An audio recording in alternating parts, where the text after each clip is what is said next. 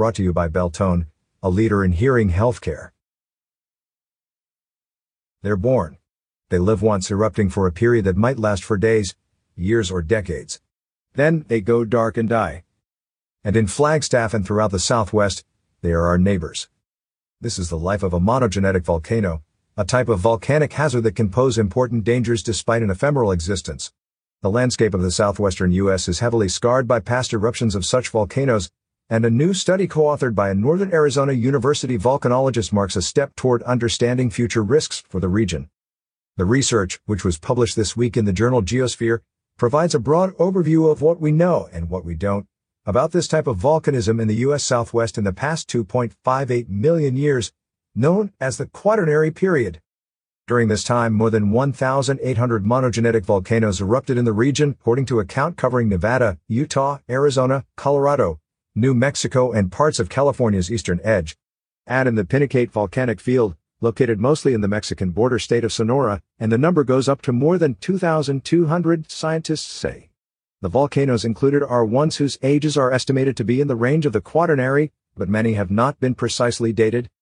With Flagstaff sitting in a volcanic field where multiple monogenetic volcanoes have erupted in the past, a better understanding of possible hazards is important for people who live there. Two of the most recent eruptions in the southwest occurred near Flagstaff about 1,000 years ago, one just outside of town and the other on the north rim of the Grand Canyon, said Michael Ort, professor emeritus of geology at NAU. People living there at the time adapted to the effects of the eruptions, changing agricultural and cultural practices as well as where they lived. We will need to do the same when the next one erupts. Albuquerque also has young volcanoes along its western margin. Greg Valentine, University at Buffalo volcanologist and lead author on the paper, said monogenetic volcanoes erupt once and then die. The one eruption may last for several days or even years, but after it's finished, the volcano doesn't erupt again. Because of that, they get less attention than active volcanoes like Mount Rainier or Mount St. Helens in Washington or Kilauea or Mauna Loa in Hawaii. Those volcanoes will have many eruptive episodes over a long life, with widespread hazardous effects, Valentine said. In the past, these smaller monogenetic volcanoes really haven't been looked at from a focus on hazards. They have been instead studied mainly for what they tell us about the deep Earth. Recently, however, there has been more buzz in the research community about how we need to take a look at the kinds of hazards these volcanoes might pose.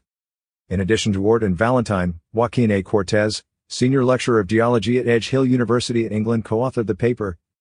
Is northern Arizona at risk of another eruption? Activity in the San Francisco volcanic field is gradually moving northwest, though not in an orderly fashion, Ort said. Sunset Crater, which erupted about 1085 CE, is the most recent of these monogenetic volcanoes to erupt. Other recent, in geological terms, eruptions are SP Strawberry, O'Neill and Merriam craters and the Sugarloaf Dome.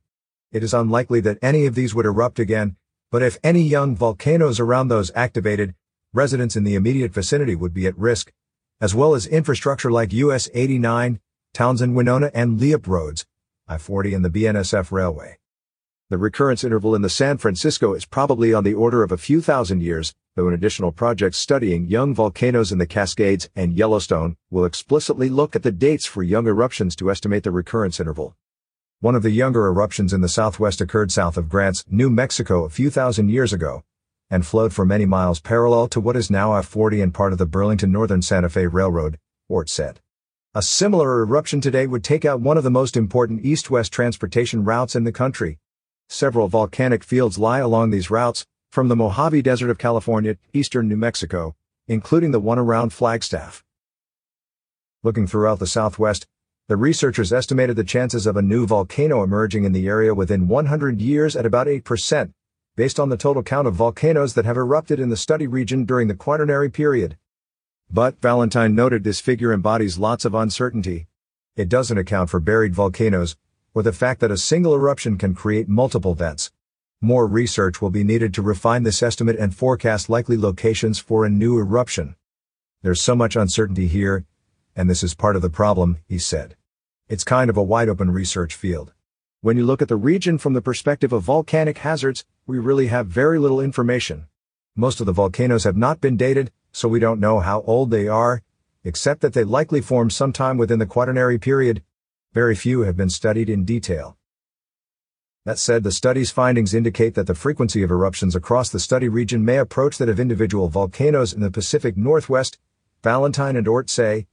The new paper highlights gaps in knowledge, and the scientists hope that it can act as a launchpad for future, more detailed research. As Ort and Valentine point out, a new southwest volcano could appear anywhere in any active volcanic field. We don't have infinite resources, so we have to prioritize the efforts we put into forecasting and planning for hazards, Valentine said. But how do you set priorities? If you're monitoring volcanic fields in the southwest, where do you put the instruments? Being able to better answer questions like these is what we're moving toward. These volcanoes won't erupt again. So why study them? The 2000 plus volcanoes noted in the paper are done erupting, so they no longer pose a threat. But studying them is important because of the potential for new volcanoes to bloom. Monogenetic volcanoes tend to occur in areas that we call volcanic fields, and the American Southwest is just dotted with these, said Valentine, who grew up in New Mexico. These are areas of high volcanic activity where future eruptions could happen, but we don't know when, and we don't know exactly where. Most volcanoes in the southwestern U.S. are in remote locations, away from large population centers.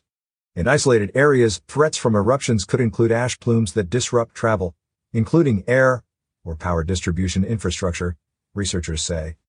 The fundamental pieces of information that you need to have in order to start understanding the hazards and the chances of a future eruption are the number of volcanoes, their ages, and the types of eruptions they have, Valentine added. What we set out to do in the study is find every bit of information that we could about these monogenetic volcanoes in the southwestern U.S. and compile it all in one place. How many of these are there? What are their characteristics? We got information from state geological surveys, published papers, and other sources. Is your business listed in the official Prescott Valley Recreation Guide? 60,000 copies are being printed annually. How can you add your business? Call 928-257-4177 or email info at talkingglass.media or fill out the format.